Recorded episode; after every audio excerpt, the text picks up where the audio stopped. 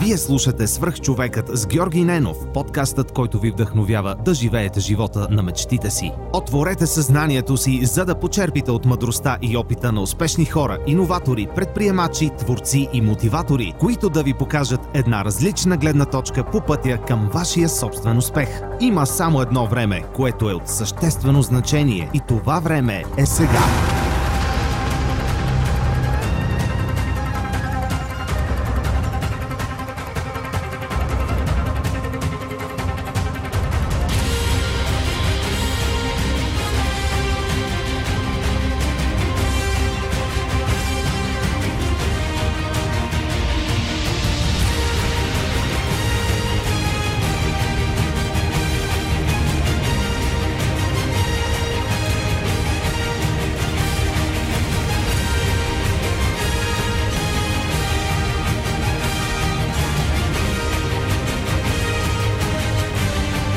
Здравейте, вие слушате Свърх човека с Георги Ненов.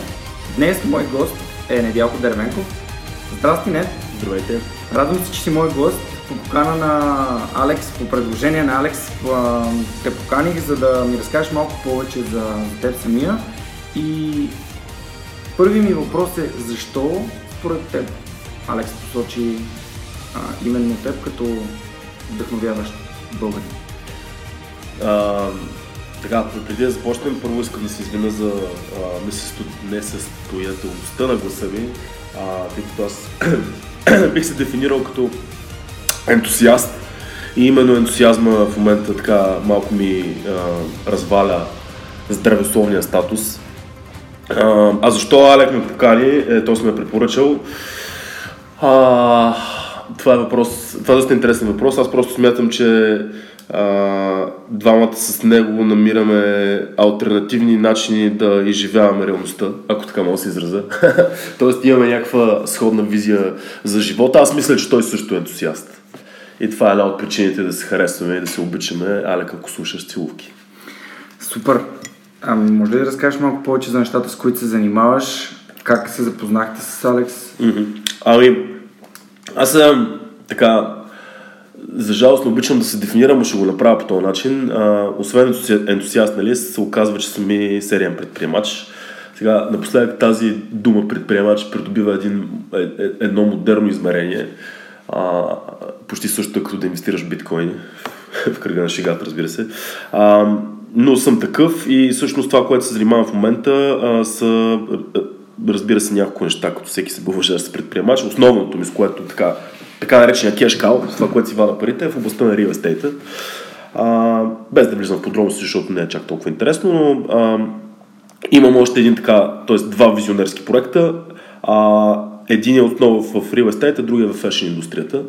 А, това с фешн е ново за мен и съответно като всяко ново нещо е доста, така, доста тръпка има в него, доста интересно ми, е, тъй като а, се уча изключително много, нали, трябва да поглъщам нова информация, която всъщност е за мен е един от смислите на живота. Е, човек да, е, да е в, в постоянен постоянна крива на учене и постоянно да надгражда на това, което има. Съответно, за да се случи това нещо, човек трябва да стане поливалентен и а, нали, това не го препоръчвам за хора, които не за всеки тази работа, защото пък а, фокус е нали, а, другия проблем, когато правим много неща. С Алекс се запознахме, а, аз му бях ментор в Eleven. А, декстрофобия, мисля, че бяха бат 6 или 7 в, в акселератор на Eleven. Аз също имам две финансирани компании през фонда.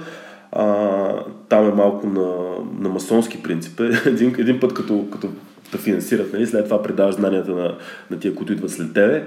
А, Алек беше, мисля, че един бач след мен или два, не помня. А, и всъщност така запознахме се с него в, в, в Eleven. Аз дах така, идеи за развитието на неговия бизнес и след това отидох да играя в декстрофобия. Всъщност аз бях един от а, първите хора, още на при-релиз на декстрофобия бях играч и бях и направо взривен от целият експириенс, който, който всъщност декстрофобия представи. И след това по неведоми пътища а, прекарахме заедно 5 седмици в Штатите а, във връзка с една предприемаческа програма, която двамата кандидатствахме за нея. И мисля, че там нашата любов озря по максимален начин. А, тези пет седмици реално успяхме да, да се доопознаем като, тотално като хора и от тогава нататък сме си сериозни дружки. Да. да. Това е много важно според мен. Да идентифицираш хора, които имат сходни ценности, разбирате живота по сходен начин и може да се подкрепите и да си давате обратна връзка на английски accountability, такъв партнершип. Може би на български не знам как да го преведа точно, но каква роля според теб има, има такива, такива връзки в нашия живот? Ами, бях чел скоро, че човекът е толкова голям, доколкото са големи приятелите му и изобщо средата му, на английски я ще кажа, immediate environment.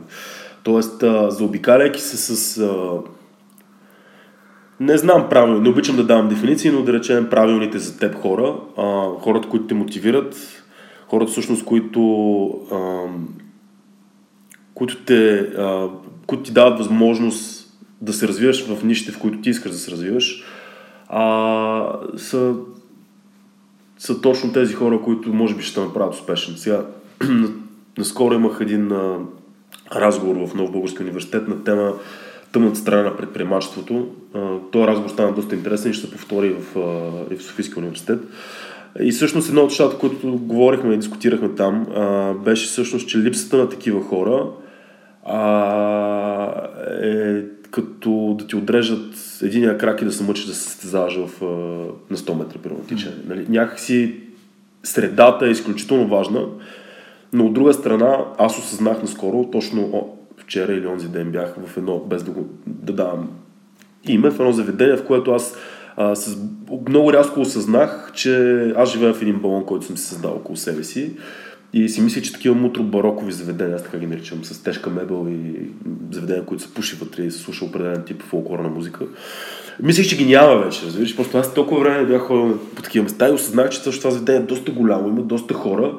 А, запознах се с, с, различни, с различни хора там и всъщност въпреки тяхния лайфстайл, те не бяха а, по-малко иновативни или пробивни, отколкото моето заокръжение, което ми става много странно, че намерих такива хора на това място.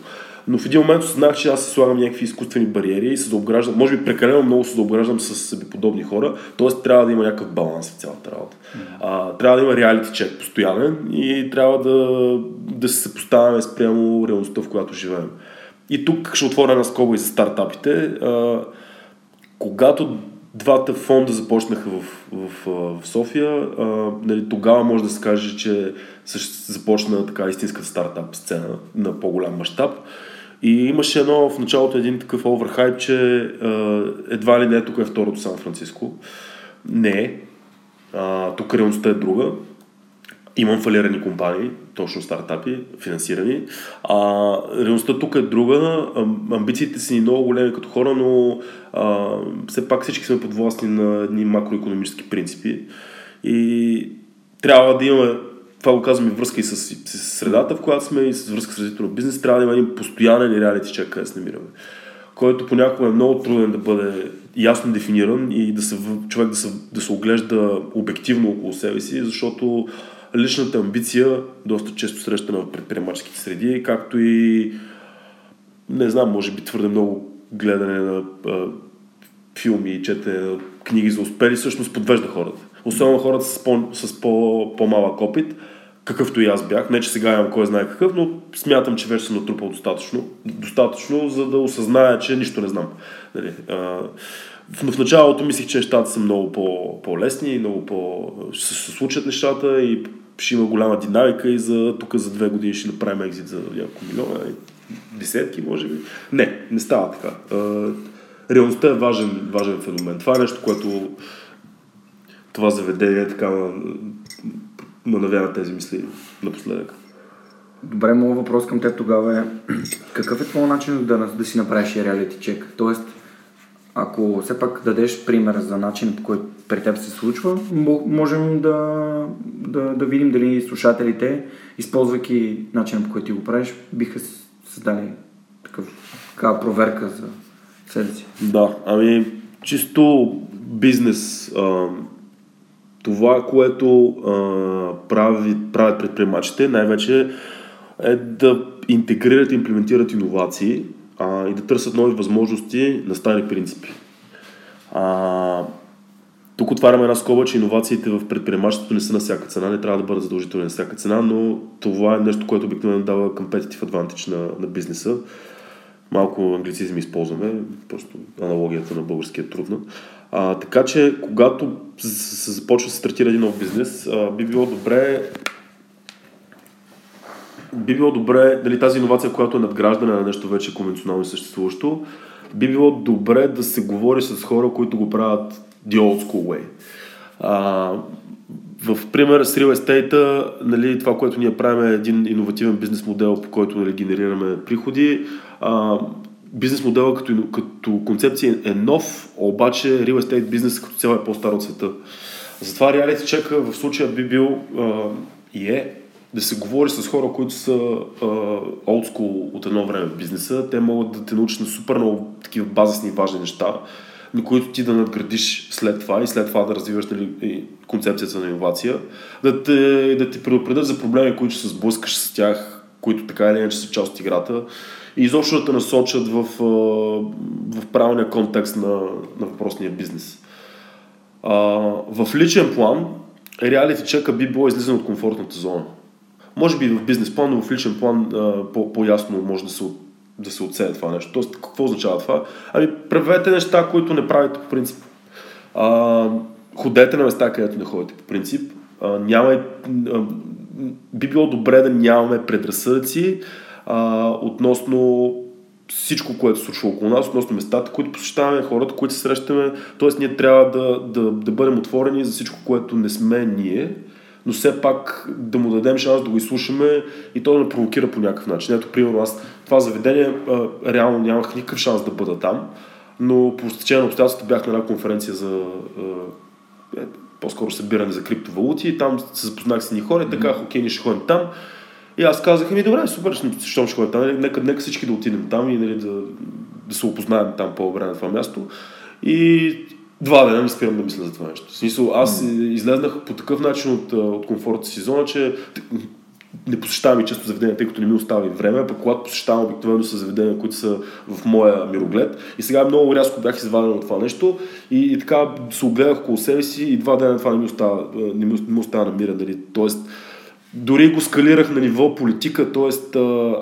абсолютно във всеки последните две или три изборни кампании всички мои приятели си слагат профилни снимки на същата партия, за която аз гласувам. И аз, съдейки по моя фейсбук, който имам така не малко приятели вътре, съм абсолютно сигурен, че тази партия ще спечели с мнозинство изборите. А в един момент тази партия дори не може да влезне в, в парламента.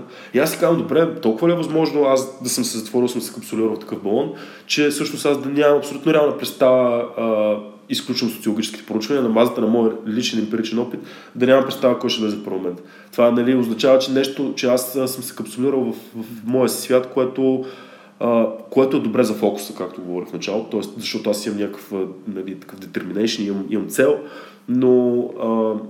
Не ти дава пълна картина. Абсолютно. Да. Добре, много, много ми откликна това, което ти казваш.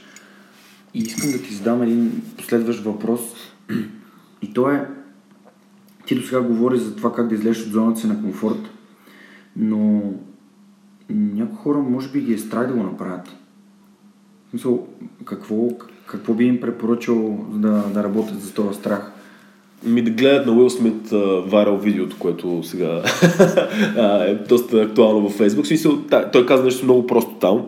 той е бил мъдър човек, освен добър актьор. А, той казва, че страха преди самото събитие е абсолютно безсмислен. Тоест, а, даваше пример с качването от... Не бейс джампинг, ми от самолет. Да. да. А, и нали, че всъщност пред, пред, аз съм го живял, тъй като имам страх от височини, съм скачал от, с бънджи и а, дори си записах, бях на 17, няма го забравя, си записах видео предсмъртно видео с една, с една VHS камера. Представяш си VHS, колко да бил. С една огромна VHS камера, която предната вечер така си сложих на... Отидох специално до Варна да намеря хората, сложих си на една ракла и си записах предсмъртно послание, защото направо умирах от страх. И нали, реално като скочих, то всъщност имаше шок, който трае какво, 3 секунди, 4 максимум.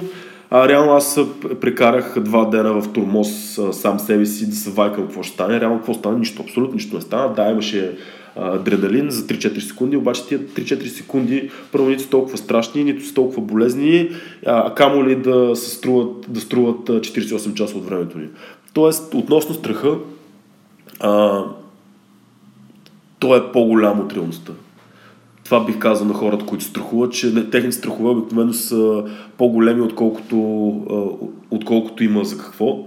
Разбира се, винаги трябва да има чувство за самосъхранение. Нали? Мамо, извинявай, че не ти казах за бънджи скока. Но а, обикновено страховете са ни тотално безпочвени. И що се отнася до бизнес, има едно fail, нали, както се пише на английски, F-A-I-L. Uh, fail е, може да бъде прочетено като first attempt in learning. Mm-hmm. Тоест, uh, Нелсън Мандела също беше казал, че аз или печеля, или се уча. Аз не губя. No. Така че специално за единственият рационален страх, който хората имат е да загубят, нали, който би бил логичен е да загубят здравето си или здравето на някой близък. Ако имат страх за такова нещо, това е разбираемо. Ако имат страх за бизнеса, единственото нещо, което могат да, да загубят реално е малко време и малко пари, но за сметка на това ще си купят okay. страхотно много знания. И това е най-добрата школа. Един от хората, които ми беше на гости преди 10 на епизода, Пламен, той има над 20 фалирали бизнеса. Да. И това страхотно. не го е ограничило да си каже аз не мога, не го е спряло и той е стигнал до бизнеса, който му носи удовлетворение и успех по един или друг начин. И това е нещо, което ми откликва много и се радвам, че го, че го споменаваш. Да се върнем малко назад към, към а, мутробароковото заведение. Mm. Това, което ти каза, при мен асоциира като всъщност събиране на гледни точки. Наскоро прочетох една много интересна книга, т.е. няколко много интересни книги. А, едното са мемуарите на Фил Найт, основателя на Nike, другото беше Creativity Inc., което е свързано с създаването на Pixar Animation Studios. Mm-hmm. И слушайки тези биографични книги, в последствие ми попаднаха още няколко такива доста интересни заглавия и аз установих, че моя такъв реалити чек, както ти го дефинира, е събиране на гледни точки. Тоест, когато чета нещо, когато се срещам с хора като теб, като а, хората, които са ми били в, в предаването до сега и, и когато те споделят това, за което те мислят и това, което те приемат за, за, за правилно, аз не си казвам, окей, това е вярното, аз си казвам, това е вярното за този човек. Каква част от него бих могъл да използвам, коя част от него свързвам с моя, моята гледна точка с човек, който съм. Тоест, просто искам да посоча, че м- моя начин на, на интерпретация на това, което ти каза е хората да събират гледните точки, които получават, дали от местата, в които са, дали от хората, с които общуват, и да пробват да, да ги имплементират, да ги въвеждат в живота си, за да видят дали те работят или не. Ам, една от последната книга, която прочетох, се казва So Good They Can't Ignore You на Кал Ньюпорт и там имаше една част, в която специално се говореше за, за друга книга и за друга методология за проучване на нещата, които искаме да правим в живота си и там се казваше Bit by Bit. Това е нещо като Connecting the Dots на, на Стив Джобс, където с малки проби в места, които, които са ни интересни, бихме могли да създадем нещо, което да идентифицираме като наше, като наша страст, като нещо, което обичаме да правим. Един вид, когато след като ти правиш стартъп в бизнеса, в real estate, т.е. имаш такива интереси, които в даден момент ще те позиционират на позиция, която а, ще правиш нещо, което наистина, истински отдадено, отдадено обичаш. Така че това са, това са интересни неща, които се надявам хората да успеят да... Ами това, да което ти си обаче стигнал до извода е на база на критично мислене. Е, аз го виждам, че то е а, лук, се е вече в нашето общество това, това нещо. Имаш критично мислене? Да. В смисъл, това, което ти правиш е, е някакво, би трябвало да се счита за норма, но всъщност е някакъв виш пилотаж а, в масовостта си, т.е. няма, хората нямат критично мислене. А, може би това е една от причините да нали, предприемачеството да, да, да е за определен тип хора. Това е малко плашещото нещо, което забелязвам. Тъй като съм ментор в, а, в, в, в преакселератор, също на Старти Смарт и чат-пат съм и гост-лектор в, в, в Нов Български университет. Имам някакъв допир до моите хора, особено в Нов Български университет и там А, опитвам се да, така, да бъда провокативен и да, да направя интеракция с, с студентите. Забелязвам, че много малък процент от тях имат критично мислене. Тоест, много малък процент от тях следят, могат да върват от А, Б и С и от С да стигнат да се върнат обратно на и да кажат, ага, ама тук Б имаше проблем. Нали?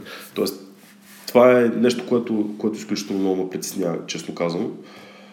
Но пък защо пък всички трябва да бъдат такива? Не говорим, че всички трябва да, да бъдат такива изобщо. Не, всеки, който... Може би най-важното нещо, което аз съм научил е, че всеки трябва да бъде човек, който е... Тоест, това е една тема за автентичността, за която ще си поговорим mm. малко по-натам в предаването. Да. Обаче пък това, което ми казваш, ми е супер интересно. И ти казваш, че аз имам критично мислене и че м- повечето хора го нямат. Mm. Въпросът е защо повечето хора го нямат и как бихме могли да им помогнем и какви насоки бихме могли да им дадем, mm-hmm. за да могат да, да създадат в себе си навика. За мен лично е ам, само отговарящо си, само, не знам, self-explanatory как е на български, mm-hmm. че каквото нещо ми се случи и колкото повече въпроси мога да се задам за него, толкова по-голям дълбочина мога да го разбера. Така и задавам на тебе този въпрос, mm-hmm. защо хората нямат критично мислене и как можем да им помогнем да, да започнат да го развиват. Ще отговоря малко по-далече. Имахме една визия с а, така, група мои познати и приятели а, да направим колония на село. Тоест да се хванем всички, всички ни е писнало тук от трафика, от мръсния въздух, аман от това, аман от това. Сега, добре, окей, какво може да направим? Може да се фанем и да, да се пренестем да живеем на село. Обаче сам не е готино да го направиш това нещо, затова търсиш себе подобни. И така, в а, шеги и закачки нали, на вечеря си пускаме разни идеи как това нещо може да стане. И реално нали, това си остана една така утопия. Но това, което много сериозно задълбахме е проблема с образованието и образователната система като цяло. И един от проблемите беше, добре, тия деца къде ще учат там, като отидат, нали? как, как ще ги образоваме, нали? смисъл, а, концепцията за училището като институция нали, беше а, така загнездена в нашите разговори, но реално а, реално целият проблем а, на критичното мислене идва от начина по който ние разбираме образователната система. Наскоро бях чел в Финландия, всъщност, че а, махат часовете като час по литература, час по физика, 45 минути, между час и 40, всичко е едно. А, тотално цялата насоченост е върху, върху това децата да разсъждават, да им се развива въображението, а, чрез въображението да се развива точно това, това критично мислене по интересен начин. В нашата, в нашата реалност това нещо го няма. Просто то е... А, не знам дали преди падането на, на режима го е имал, сега тотално според мен е, е убито. А, няма насоченост върху личностното развитие на, на учениците от ранна възраст. Аз така си мисля. А, и като цяло общо, общо образователни неща, които са, примерно финансова грамотност, което за мен е абсолютно шокиращо как мисля, че вчера пак имах разговор с хора на по 30 години да им обяснявам какво е, каква е функцията на Централната банка и защо е важна, защото за тях това нещо бяха някакви нови неща. Централната банка институция за тях беше нещо ново, което е недопустимо в капиталистически строй, в който живеем, да не разбираме как, функционира, а, как функционират парите, най-образно казано.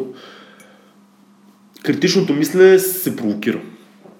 И а, то трябва да бъде провокирано от много малка възраст, за да може да стане а, условия рефлекс. При нас това нещо го няма и хората, които го създават това критично мислене, а, или, са, или родителите им успяват по някакъв начин да, го, да, го, така, да, да им го вдъхнат, или те сами по себе си така като, като плевели избояват и... Средата? Средата също, да. Но, но по-скоро това са по-любознателни, по-любопитни деца, по-проактивни, нали, то, хора като цяло, и деца, защото те от, от ранна възраст им че кои са по-проактивните. Въпросът е, че това нещо за по-предснителните също е, също е възможно и те не трябва, смисъл, не трябва да стават децата сами да го откриват това нещо, трябва да им бъде, просто трябва да бъдат провокирани. Образователна система, две думи. Супер.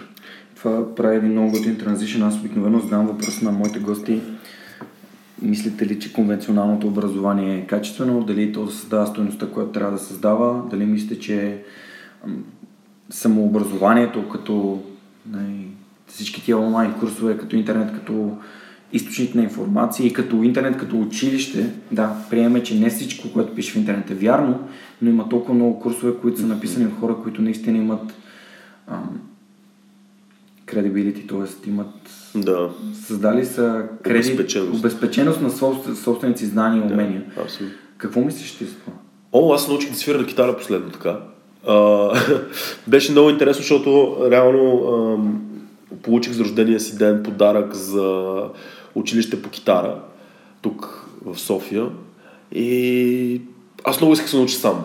В смисъл на мен това ми беше фикс идея. Винаги съм искал да, да свира на музикален инструмент. Смят, смятам, че е, интелигентните хора трябва да могат да го правят това нещо. Аз не можех да свира нищо. И си казах, окей, добре, смисъл, защо не можеш? Ми, защото никой си пробвал по дялото. Не си бил малко по-постоянен.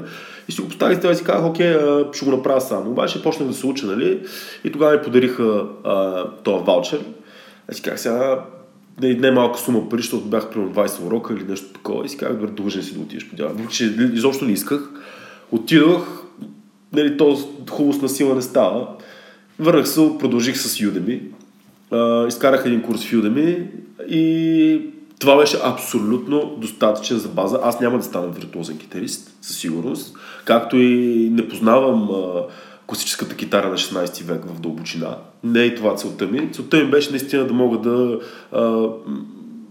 да издавам хармония, хармонични звуци с китарата. Вече имам три авторски парчета с мен да твърда, много с себе си. Но идеята беше всъщност, че а, научих се абсолютно с помощта на страхотно структуриран онлайн курс, а, за който платих почти никакви пари. А, много сравнително ефтин беше курса. Ползвал съм и други курсове, за да се в друга, в друга област. А,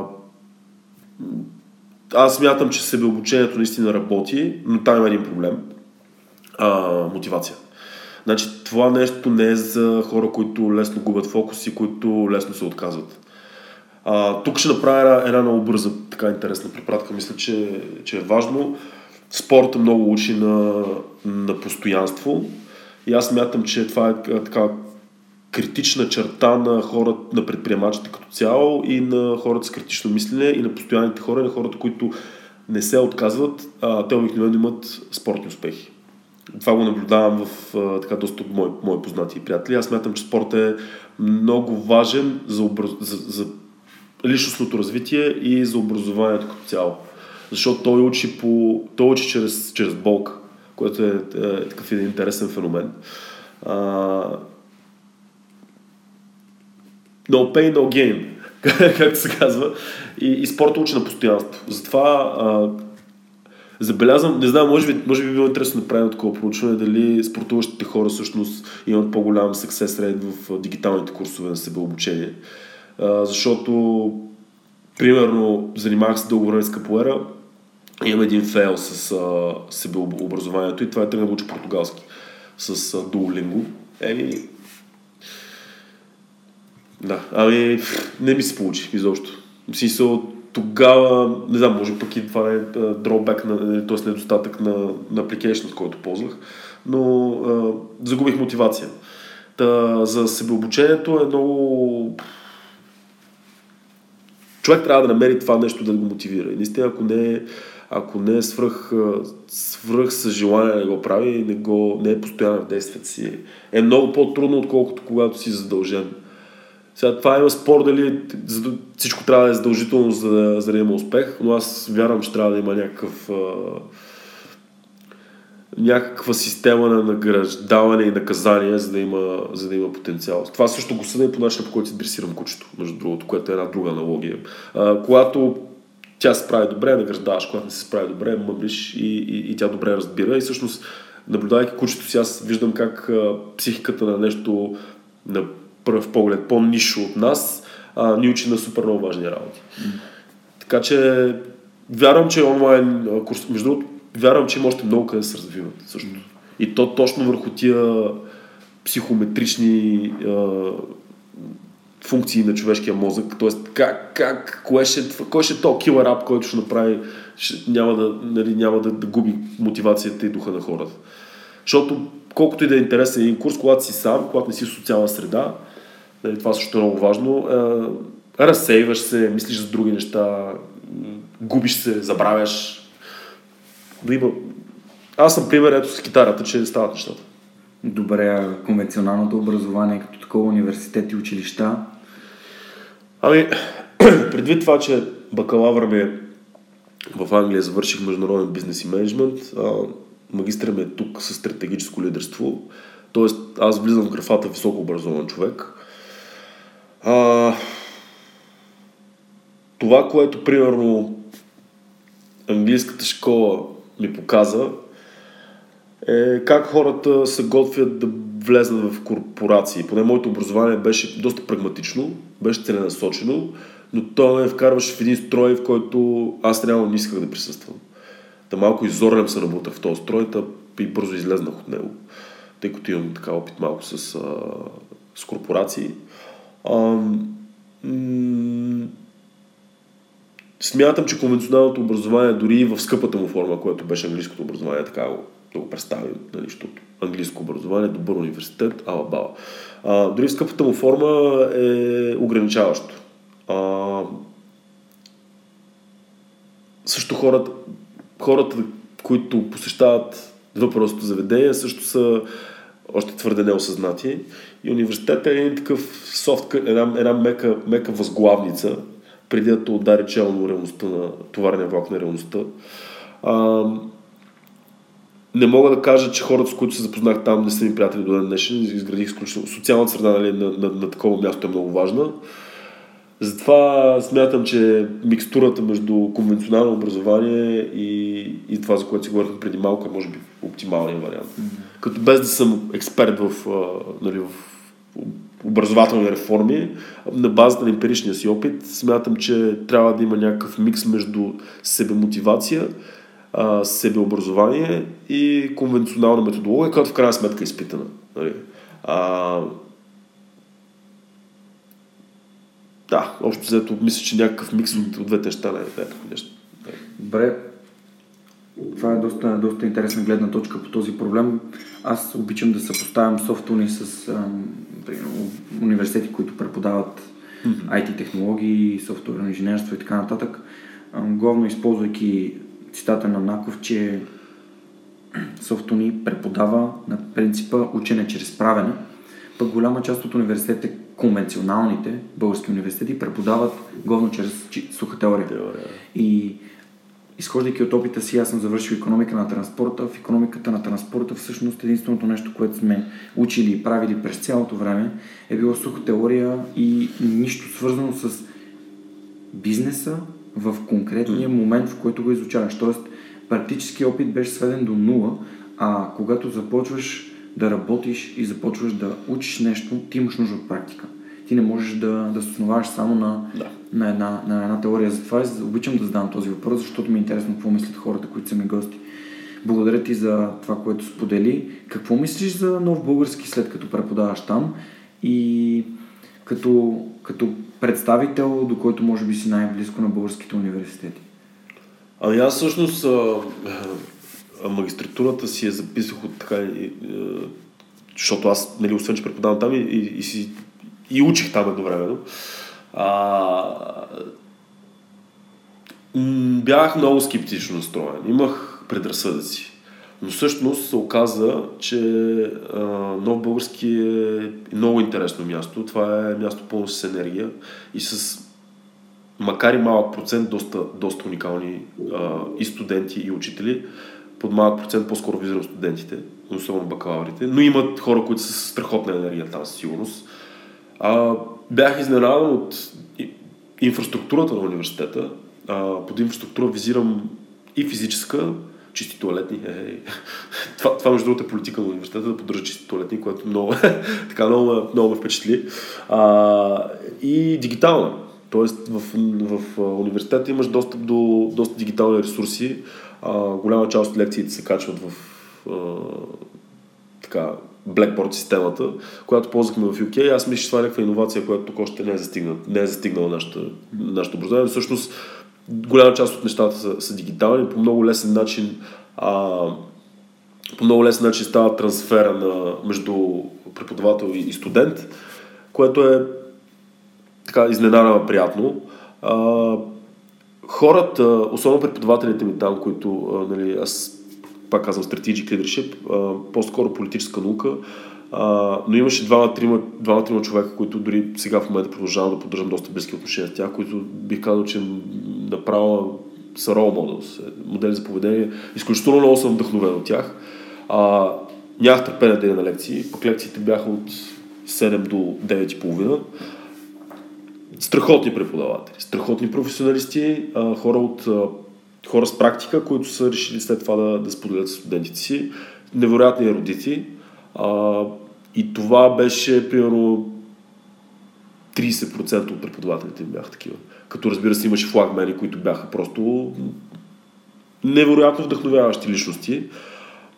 Тези хора успяха мен на стари години, така да се каже, да ме вдъхнуват. Наистина. Истински след работа се чувствах супер уморен, нали, супер много проблеми, цяла някакви неща. Отивам на лекции се връщам в 10 часа и си гърма от енергия. Просто съм свръх еуфоричен.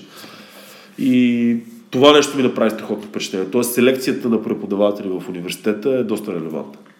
Има един цитат на Ваня Ананиева, който е основател на езикови школи Интелект, който обичам да използвам. Тя беше мой гост в епизод 12. И нейният цитат е няма нищо по-вдъхновяващо от добрият преподавател, добрият учител.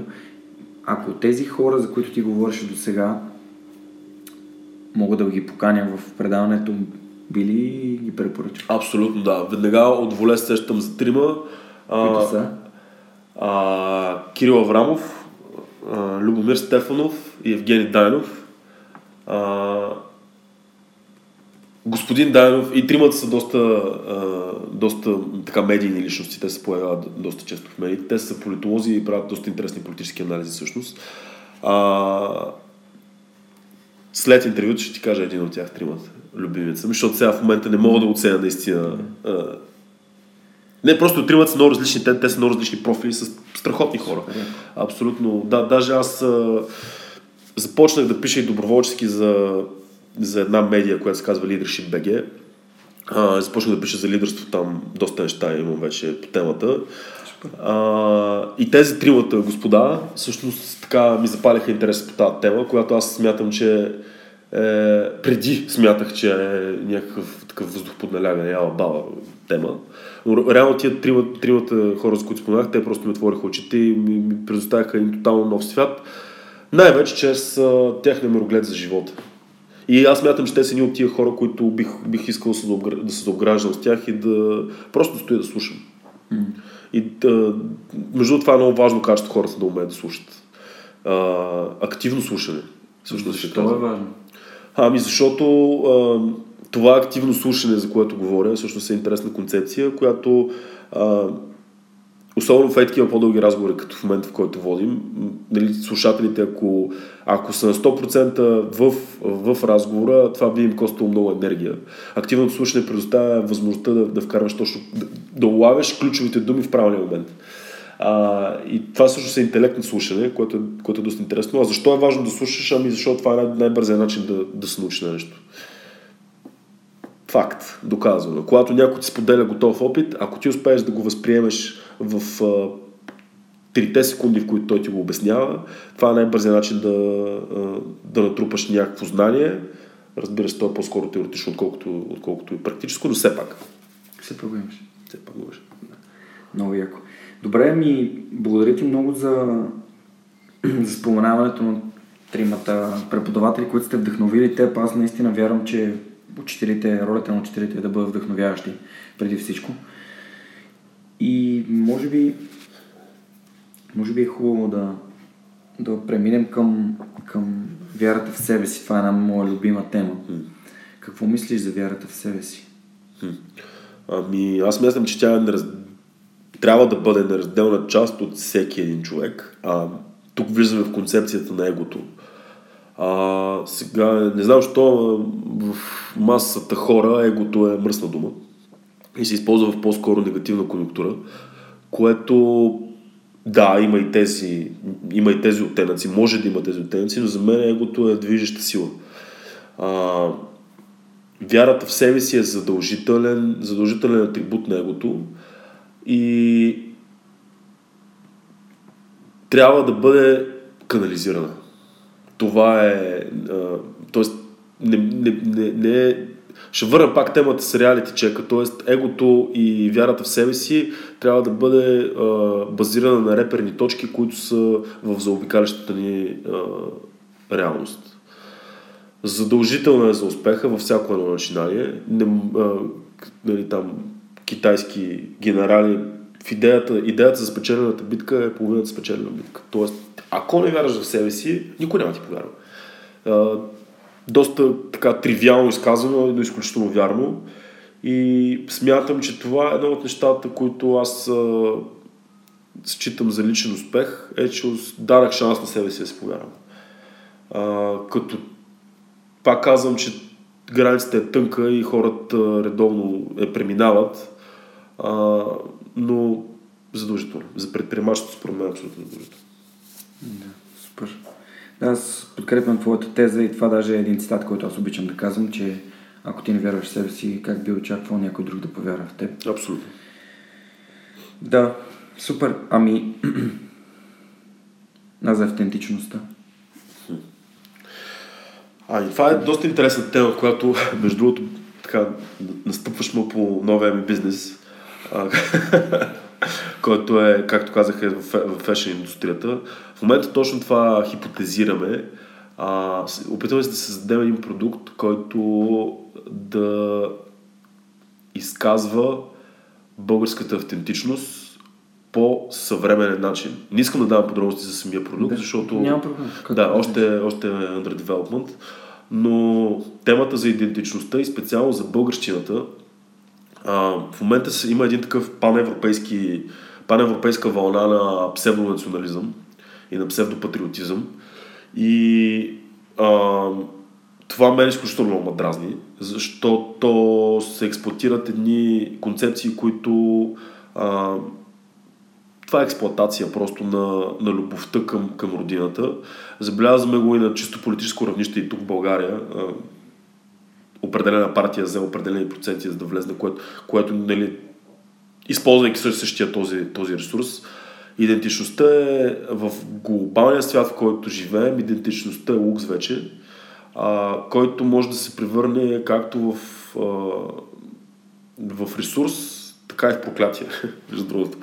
А, проклятие защо? Ами защото когато си различен в, в едно голямо глобално село, това по някой път е ти си различния, нали? The odd one out, смисъл къш. Черната. Да. А, но пък може и да е силно оръжие, когато ти си вярваш себе си, гордееш това, че си различен и вярваш, че твоята разлика всъщност е, е, е това, което ще направи разликата в, в, в цялата голяма картина. Така че идентичността, според мен, нали, и, и в, залагайки го и в, като бизнес концепция, е нещо, което аз твърдо вярвам. А, нали, това, че вярвам в, нали, конкретния случай в, в българската идентичност, не означава, че нямаме глобалистични ценности. Тоест, както ти и аз избирам кое ми харесва от, от глобализма, кое ми харесва от локално равнище и смятам, че двете неща могат да съжителстват заедно, но няма ли идентичност, няма хъс, няма мотивация и няма целеустремителност за напредък. Аз така ги разбирам нещата.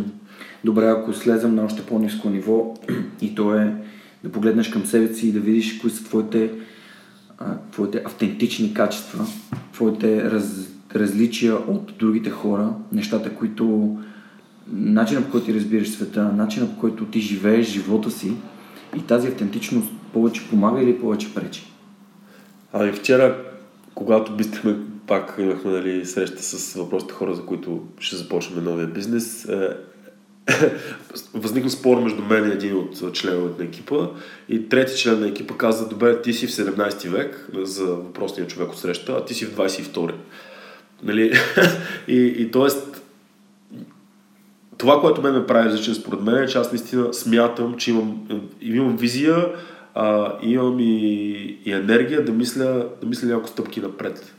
А, във всяко едно нещо от ежедневните неща, от това как трябва да изглежда дрехата, която носиш, какви качества и свойства трябва да има, защо трябва да е с определени характеристики, да е природно чиста, да е био, да е, да е умна също така. до финансова инфраструктура и защо парите, които трябва да ползваме, всъщност са робство и как можем да минем на следващото равнище на, на капитализъм.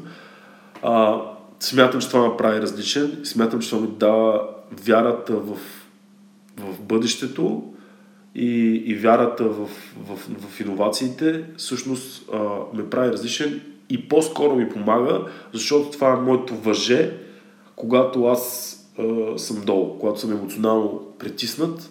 А, аз вярвам, че визията ми и това, че нещата ще бъдат по-добри, повтаряйки сам на себе си някой път като мантра, а, вярвам, че това всъщност е, е нещо, което ме вади от емоционалните, а, емоционалните дубки, които, които спавам. Не мислиш ли, че хората ги е страх да, да бъдат автентични, да показват истинските си лица и дали в бизнеса, дали по принцип живейки? И това ги ограничава към това да бъдат истински щастливи и да поддържат нормални контакти с, с околния свят и с средата си. Бях гледал един стендъп, стендъп комеди, там имаше един, а, един много сериозен такъв лав. А, когато се срещаш с някой на първа среща, ти не се срещаш с него, ти се срещаш с неговия представител. А, тоест, нали, както каза Пич, аз нали, на, на първа среща не, не вергулирам, което е а, така официален термин за пръцкане, но реално съм такъв.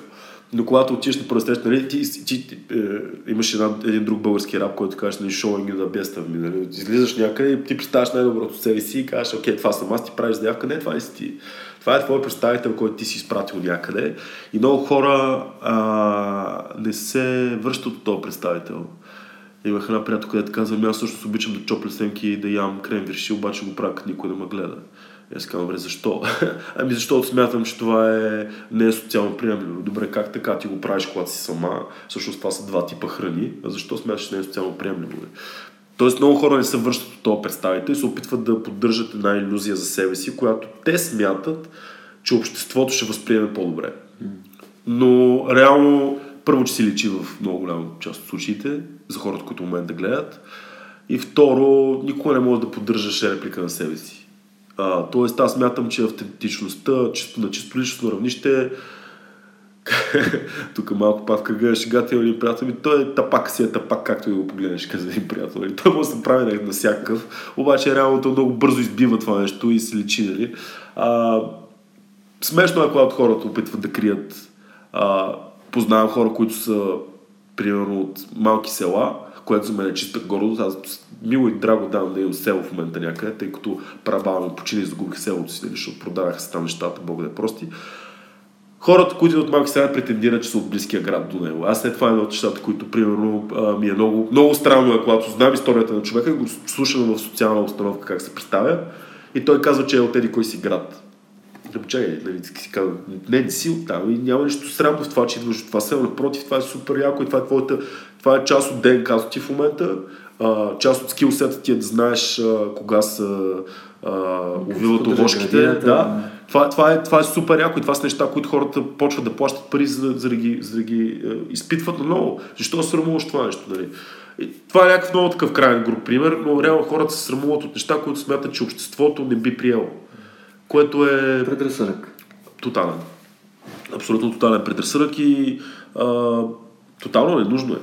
Това е все едно да имаш едно бяло платно, както ти го описах в началото, и да използваш една рамка, която да се слагаш всеки път на бялото платно и тя да, да го прави различно. Просто да не е бяло платно, ами вече да имаш един сет от неща, които са, както ти ги дефинираш, социално приемливи. Аз също мисля, че... Аз всъщност аз съм роден в София. Да откликна, обаче баща ми не е от София. И аз винаги казвам, че аз мога съм роден в София, но аз съм наполовина от София, наполовина от Гора Раховица. Да. Баща ми е роден там. И се гордея с това. Мен, мен си ме кефи да...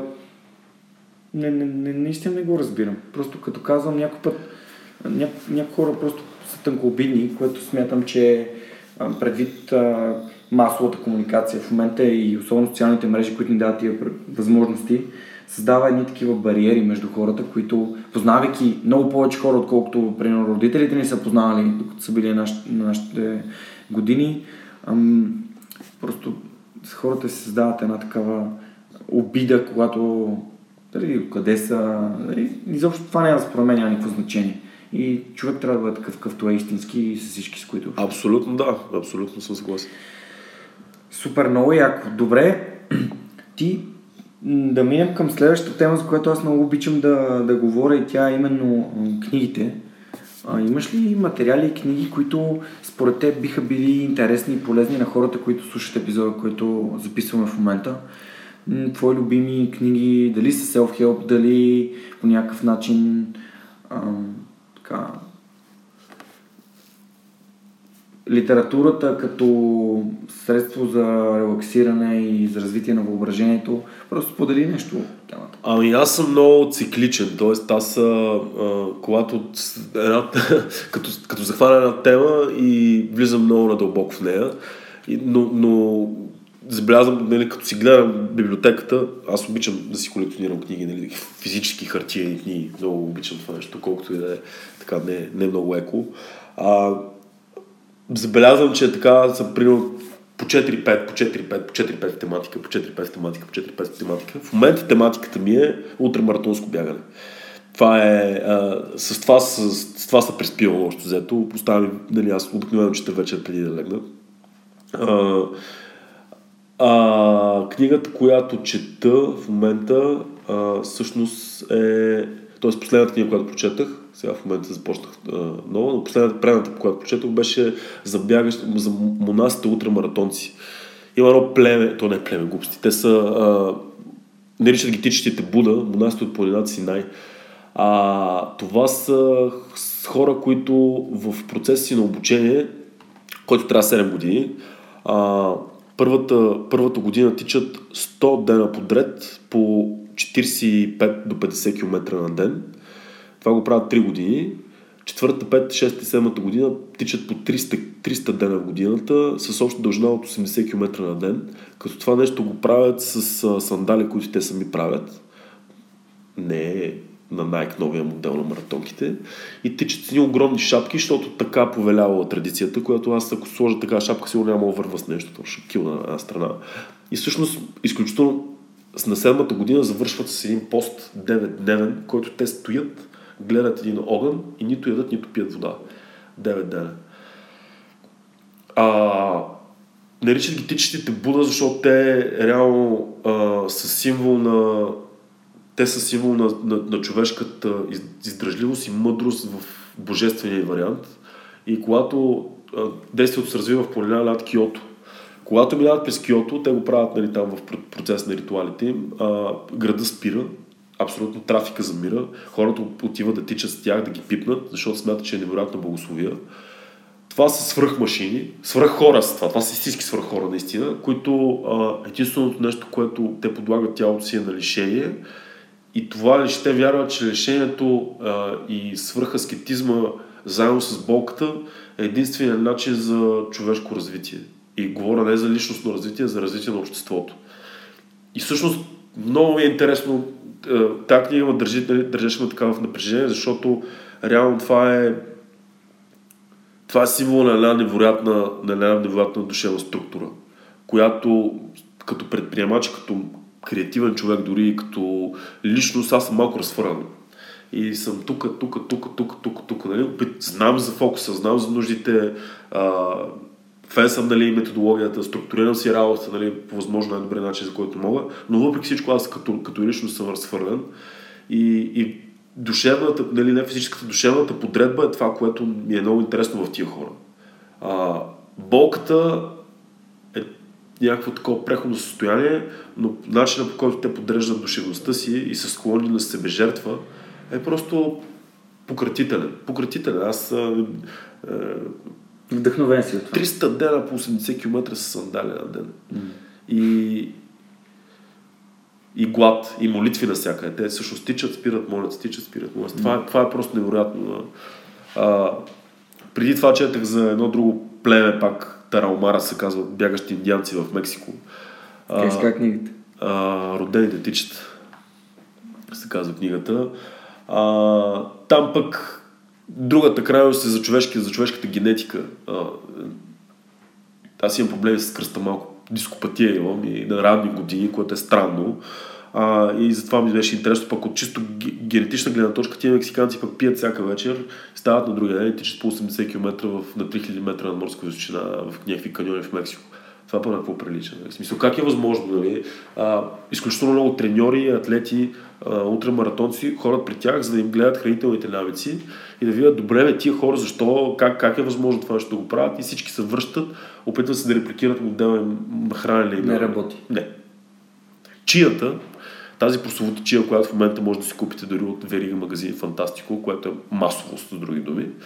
А, чията е, е така свръххраната, която вярва, че тези таралмара, това племе а, са толкова генетично добри заради консумацията на това нещо. Е, аз нямам чия от една година и пак имам скутия. Няма абсолютно никакъв ефект върху мен, честно казвам, mm. наистина. А, в момента съм в такава тичаща вълна. Да. И, и то не е толкова тичане като физическото, а, физическото нещо, а, а как човек да подреди себе си, живота си, очакванията към живота си като ултрамаратон. Защото ние са реално единственото нещо, което би довело една идея до, до успех е постоянството. Затова маратонското тичане и ултрамаратонското тичане са изключително добри учители на постоянство и как нали, в маратонското тичане има криза след криза и то не е самото тичане, а е боренето на всяка една криза по време на тичане. Това прави, а, това прави живота, това прави, това прави всичко. Борба, преборване на проблем след проблем и не спираш. Ще зарадвам.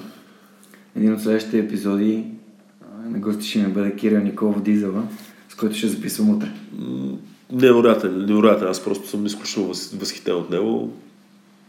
Пожелавам му да няма контузии. Само това е единството, което мога да пожелая. Да, той даже ме покани да гледаме премиерата на 109 часа. М. За жалост нямаше възможност да отида, защото тук съм в София за Да. няколко дни и просто гледам да се читам много, много неща, много срещи. Но със сигурност това е един от филмите, които нямам търпение да изгледам, защото Ком Мемин е като пробег. Сам по себе си е легендарен за нашата държава. Да. Просто като... Аз го Имам- мисля. Да, имам приятел, който има много интересен пътепис за това цялото преживяване. Ако искаш, мога да ти го споделя, за да го прочетеш. Може би е нещо, което ще изкепи, защото той пише много интересно. Много увлекателно, той не се занимава професионално с това, но пътеписът му е наистина много добър. Сто и няколко страници. Човек, който възхищавам му се за, за това, че за 16 дена го направи. С един ден Браво. връщане назад, за да търси нещо, което е изгубил, което е Абе, много яко. Ще го много прочета. изкефиш. Добре, вече сподели за ултрамаратонството. Има ли все пак три книги, които би препоръчал и според теб са фундаментални за, за хората да, да са ги прочели, да са научили нещо от тях? Защото все пак само да прочетеш на една книга не е достатъчно. Да, ами аз честно казвам, много е субективно това нещо и примерно на тебе бих ти казал едни книги, на... Добре, нещо за мен препоръча. А... Добре. Има... Тя е доста челенджинг. Пак а, аз обичам да... Нали, такива книги за личностно развитие, неща, което нещата се казват на готово, за мен не работят по този начин. Аз обичам да ги откривам за други неща. Малко по-мета, така, мислене. На Кип Торн а, бих ти препоръчал The Science Behind Interstellar филма. А, значи, този филм, а, аз много го харесах, като го гледах, Много готин. но това най-малкото е, че този филм, почти всяко нещо, което се става, е базирано или на факти, или на много добри пред, предположения. Кип Торн е Нобелов лауреат, човек, който е консултирал филма. Става въпрос за астрофизика. Много хардкор четиво е, наистина много хардкор четиво. Обаче в момента, в който започне да ти стават някакви неща, лека, защото ти четейки едно такова хардкор четиво, когато не си астрофизик, а, колкото четеш, три пъти по толкова прекараш време в Google. А, какво означава това? Чакай сега, как, как, аз това не го разбирам. Чакай малко. И започва, значи тази книга я четах и ужасно много време. Учебник? Ами то не е учебник. Не, в смисъл, като книга е учебник. Един вид като Да. книга, която те кара да, да вникваш. Точно така. И, и на базата на филм, който е як. Защото той, книгата върви сцена по сцена. Сега да ви кажа за Гаргантула, за черната дупка, всъщност какво е, че това е реална черна дупка, че тя е с такава маса, тя има това и това. И така и така и така, и че тези неща, които се случват там, всъщност а, ами хора, това е много реално, че възможно, тези неща са възможни да се случат при еди си условия. И това е много такъв, а, също а, а, Стивен Холкинг е а, един от приятелите на Кип Торн. Стивен Холкинг също има голяма, голяма заслуга за написането на тази книга. И това е една книга, която просто те кара, кара първата напряга чисто а, като знания, разбираш ти колко малко знаеш за, за, за Вселената, в която ти живееш. В смисъл, ако, ако не си физик, нали, и, и си забравил часовете по физика едно време, а, това нещо те връща да ти обясня А и Б и също време да ти каже, че тия неща, които гледаш на кино са абсолютно възможни. Тоест, хем така раз чувстваш супер малък и нищожен и че абсолютно нищо няма значение около тебе. Хем обаче те изпраща в, в измерения, в които те кара да вярваш безкрайно. Тоест, Визуализирате го. Абсолютно. И те, и те разхожда емоционално, те прави от, от незначителна прашинка до сътворението, до Бога, че ти си човек, който е сътворил света, защото го разбираш как работи това нещо. И това, това е една книга, която много бих ти препоръчал така да, Супер. да прочетеш. Може би ще остана само тази книга, човек. Супер. Да, защото Добре. тя ще отнеме много. ще отнеме доста, доста усилия ще отнеме. Добре, мога ли аз да ти препоръчам нещо? Да. Чел ли си Марсианец? Не. Значи, а, просто това, което ми разказваш, книгата, която ми оттекна веднага в съзнанието, беше Марсианеца. Защо? Защото Марсианеца е книга, която е написана по същия начин с човек, който е проверил дали тези неща са възможни. Изобщо, т.е. тя е много близка до реалността. Не знам дали знаеш за автора на Марсианеца, че той всъщност е един от програмистите, които са програмирали играта Warcraft 2, което е супер интересно. Интересно, да.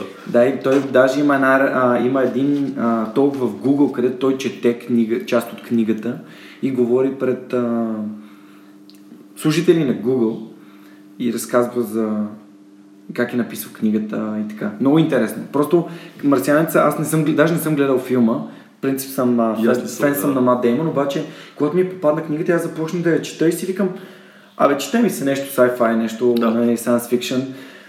И започнах от Пътеводител на галактическия стопаджи, която не бях прочел и ми беше, тази книга беше много странна. Всъщност беше ми толкова странна, си викам, това е някаква бати хахо книга. Да. Някакви неща се случват, някакви безумия. Тежки И просто ми психоделични попадна марсианеца и почнах да я чета.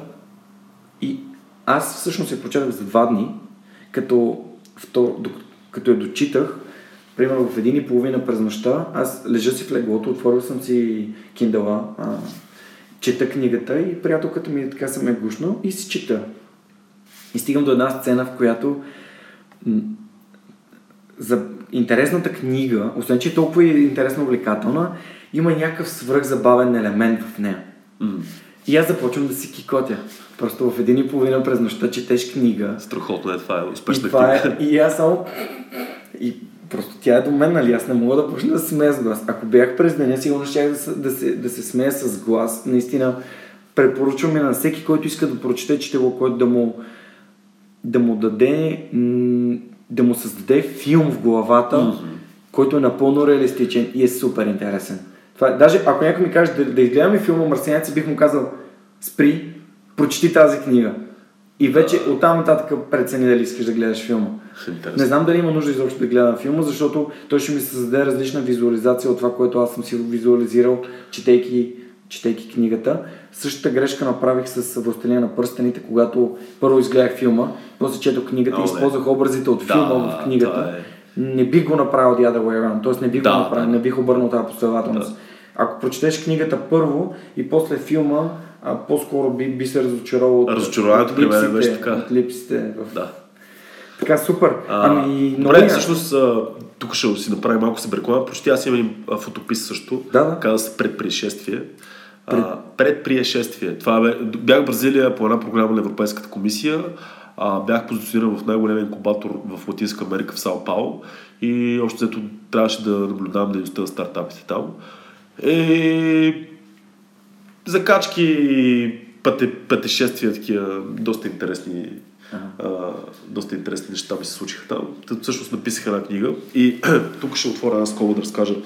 А, тази книга, както и аз, тъй като се, се занимавам с фотография от доста години, но а, продажбите от тази книга, която направих на, предпреш... на предпрешествие, просто книга, за която ти казах, всъщност а, дарих на едно сдружение, което се казва а, Сдружение за деца с онкохематологични заболявания.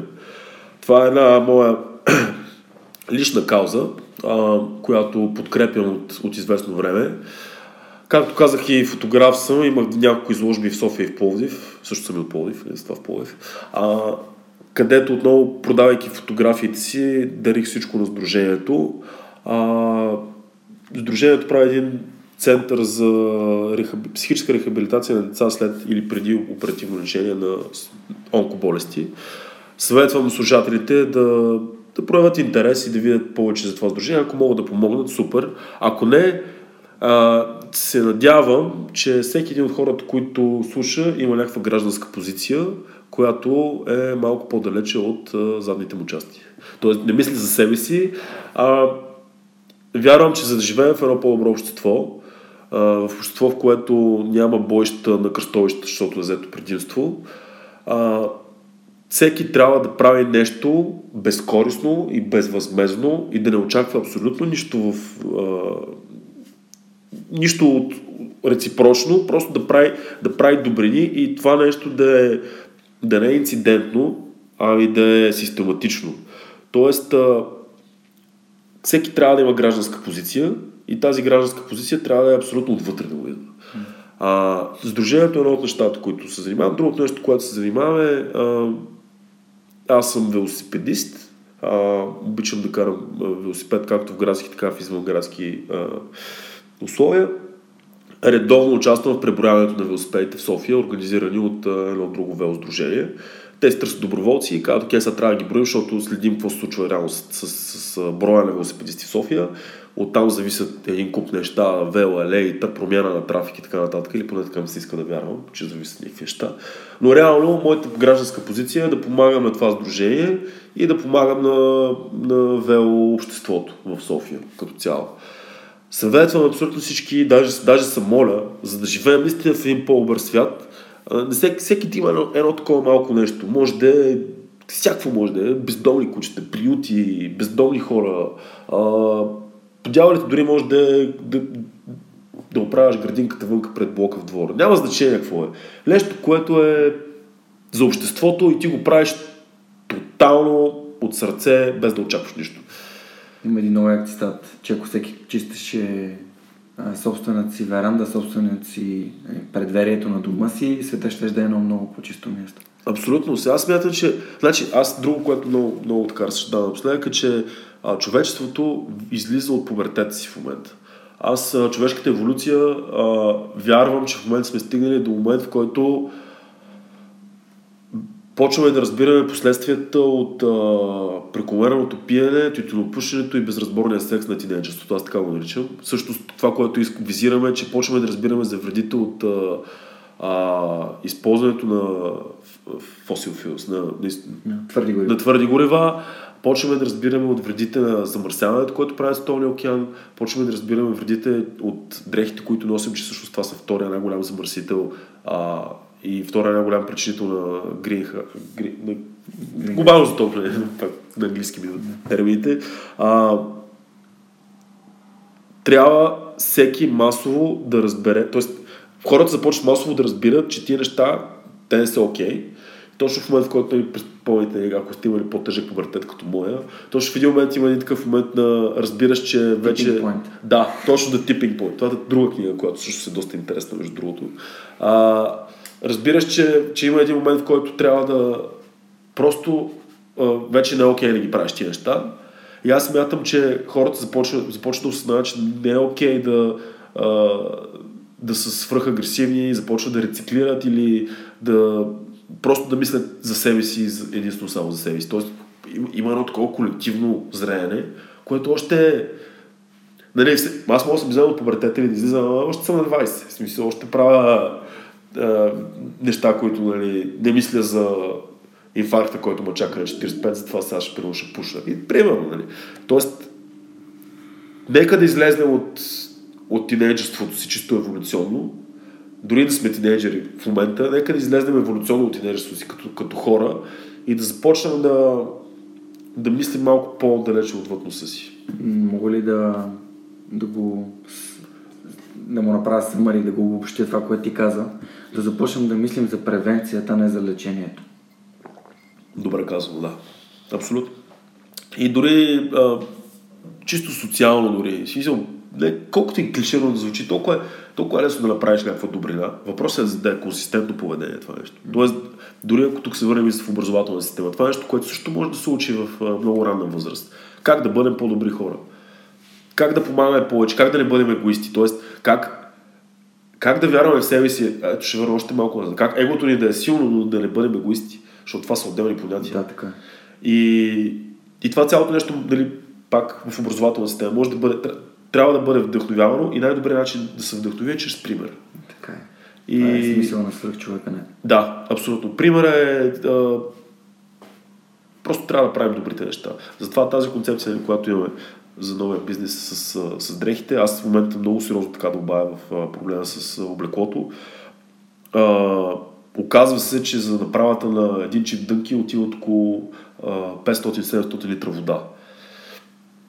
Откъде знаеш такива неща? В смисъл, къде ги знаеш, когато хората не ти казват за тези неща? И хората всъщност си спомням по време на Ice Bucket Challenge, когато хората казаха, как може, това са кофи с по 10, 15, да. 20 литра вода, вие хабите.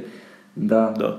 Кой би знаел, че всъщност за отдънките отиват? Аз това, това нещо, което ти сега научавам. Да, аз също наскоро го разбрах и бях много шокиран. Ще бъдеш знал, че а, всичките продукти, които носиш по себе си, абсолютно всичките, ако им направиш една сумарна равносметка колко а, енергия реално е необходима за изработката им, а, ще стигне за затоплянето на дома ти за няколко дена. В само един шифт дрехи, които са върху тебе. От, ця, от цялото производство, в смисъл, дали тук включвам а, засяването на памука, отглеждането му, след това боядисването, там химикалите, които се използват.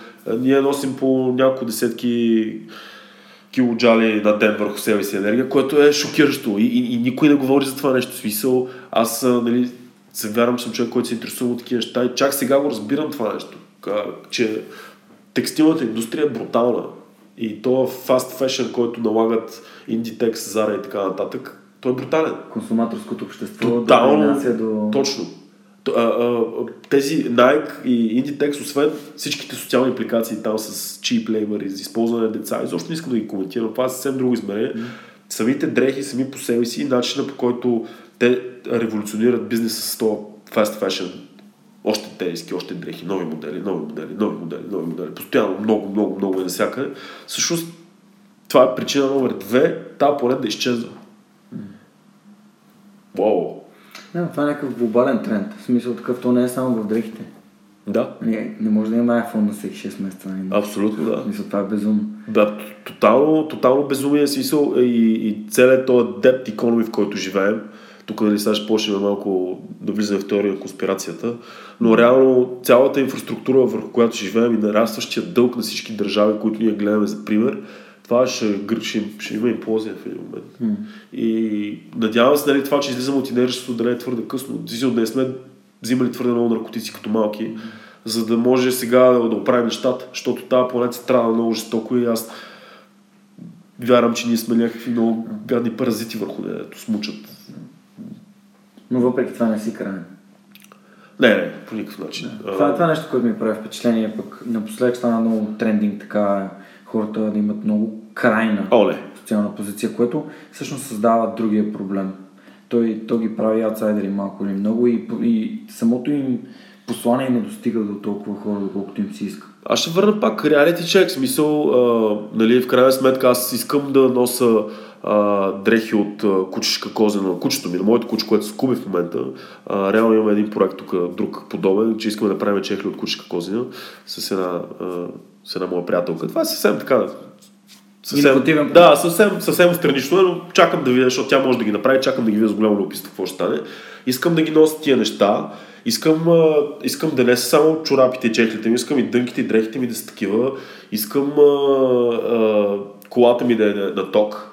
А, ама реално не мога да ги имам тия неща в момента. Наистина, аз съм макар и супер човек, просто човек, защото когато няма къде си зареда колата или когато няма къде си добавя повече кози на дрехите, когато няма кой да ми ги направи, аз трябва да съм реалист. Аз нося дрехи от Inditex също в момента. А, но го правя, тук има един момент, който а, с приятелката ми в момента много се фокусираме върху него. А, mindfulness. Осъзнат избор. Точно така, осъзнати избор. Тоест, това е първата стъпка, когато правим всеки един ход, какъвто, какъвто е е този ход, а, тя е, се занимава с ядливи насекоми, така доста интересна тема също. И тя ми обяснява, докато ядем черви, как трябва нали, да помисля, а че вариал, е, окей, добре, нали? Или, или когато ядеш нещо изключително вкусно, нали, тя му учи, аз ям много бързо и тя така, е, чеки сега по-бавно, усети го и, и живей го, нали, живей момента. С всяко нещо е това. Си отиваш в магазина, ти си наясно, че Inditex произвежда това нещо и това нещо струва 600 литра вода на някой. Окей, пресиран си от обстоятелствата, нямаш друг избор или други избор, альтернативата е изключително скъпа и сложна и така нататък. Ти си просто човек, нали? Купи си го, носи го това нещо, но бъди с съзнанието си какво правиш. Не бъди безразсъден консуматор, който се тъпче с анаболни пилета. Нали, сега аз ям пиле също и много добре знам откъде е това пиле. Избягвам го. В интерес на истината максимално го избягвам но когато се наложи да ям пиле, аз знам какво става и, затова диетата ми е почти изключва пилето. Обаче, ако се замислиш, той е краставица, това, това, това. Нали? Те, те, те, са много проблемите в това нещо. Въпросът е, че трябва да има осъзнатост на всяко решение и мисля, че това ще го върна обратно, ще го вържа с критичното мислене. Тоест, за да има осъзнатост, трябва да има а, критично мислене, а критичното мислене трябва да бъде създадено по някакъв начин. Както казахме, примера е един от много добър начин и дано да има повече примери. Супер, много яко. Много ме скифи този разговор с теб до тук. Радвам се, че сподели за това сдружение, което подкрепиш. Сигурно ще, ще направя така, че епизода, когато го споделя, ще има информация за, за ще бъде тагнато. Също така може да репостне в последствие, нали, чрез някой, някой техен материал, който да, да достигне до повече хора. Радвам се, че има такива хора като теб, които не приемат обществото за даденост, ами са социално активни и отговорни. Един от тези хора всъщност е и Жустин Томс, който също беше мой гост преди няколко епизода. Много, много готин човек, също преподавател в много български. Еминет, ние отиваме може би към, към последния ми въпрос. То е, ако можеш да използваш машина на времето и да се върнеш назад към себе си, колко назад би си върнал, би се върнал и колко, каква информация би си дал? Това е, между другото, класически рекрутерски въпрос. Ще ти кажа. А, задавахме го, бях преди години в Мерцедес. А, на... Много интересно беше. Лека скоба ще отворя. Бях а, така, опитвах се да, да стигна до, а, след като завърших университет до корпорация. В крайна сметка минах през а, огъня, защото точно беше тогава, нали, малко преди кризата, точно разгар на кризата също беше. Трудно беше да намериш работа, накрая се намерих работа, казах, аз не работя за вас. Тогава ми го задавах за този въпрос същия. Ако се върнеш назад, какво би казал на, на себе си? Не помня какво отговорих, било може би нещо детско. А, и ще кажа, че всичко е наред, приятел. Харесваш се такъв, какъв си сега? Не, аз а, а, не говоря за себе си, говоря за нещата около мен, че живота си продължава, живота тече, той няма да спре и всичко е наред. Майка ти и баща ти направиха и мислиш човек. Това е. Ако, ако умееш да мислиш и имаш критично мислене и, и, и имаш а, добре възпитан морал в себе си и този морал го развиваш по твоите си разбирания, всичко е наред. Здрави сме, прави сме. Това би ли значило, че ще се поощриш да бъдеш по, по-спокоен и да повярваш по-силно? поощряването от гледна точка на това на, на, на малкия си аз, бих му казал да се успокои малко. А, не е нужно да... Аз тази тема не зачекнахме нали, за бърнаута и за нещата, които тъмната страна на всъщност имат. Аз имам един-два бърнаута, един много сериозен, един по-малък. А, ще му кажа това малко е да го кара малко по-споко и да не стига до там, защото реално единственото, което което когато се прецака, прецаква всичко около себе си, а тотално всичко това е здравето.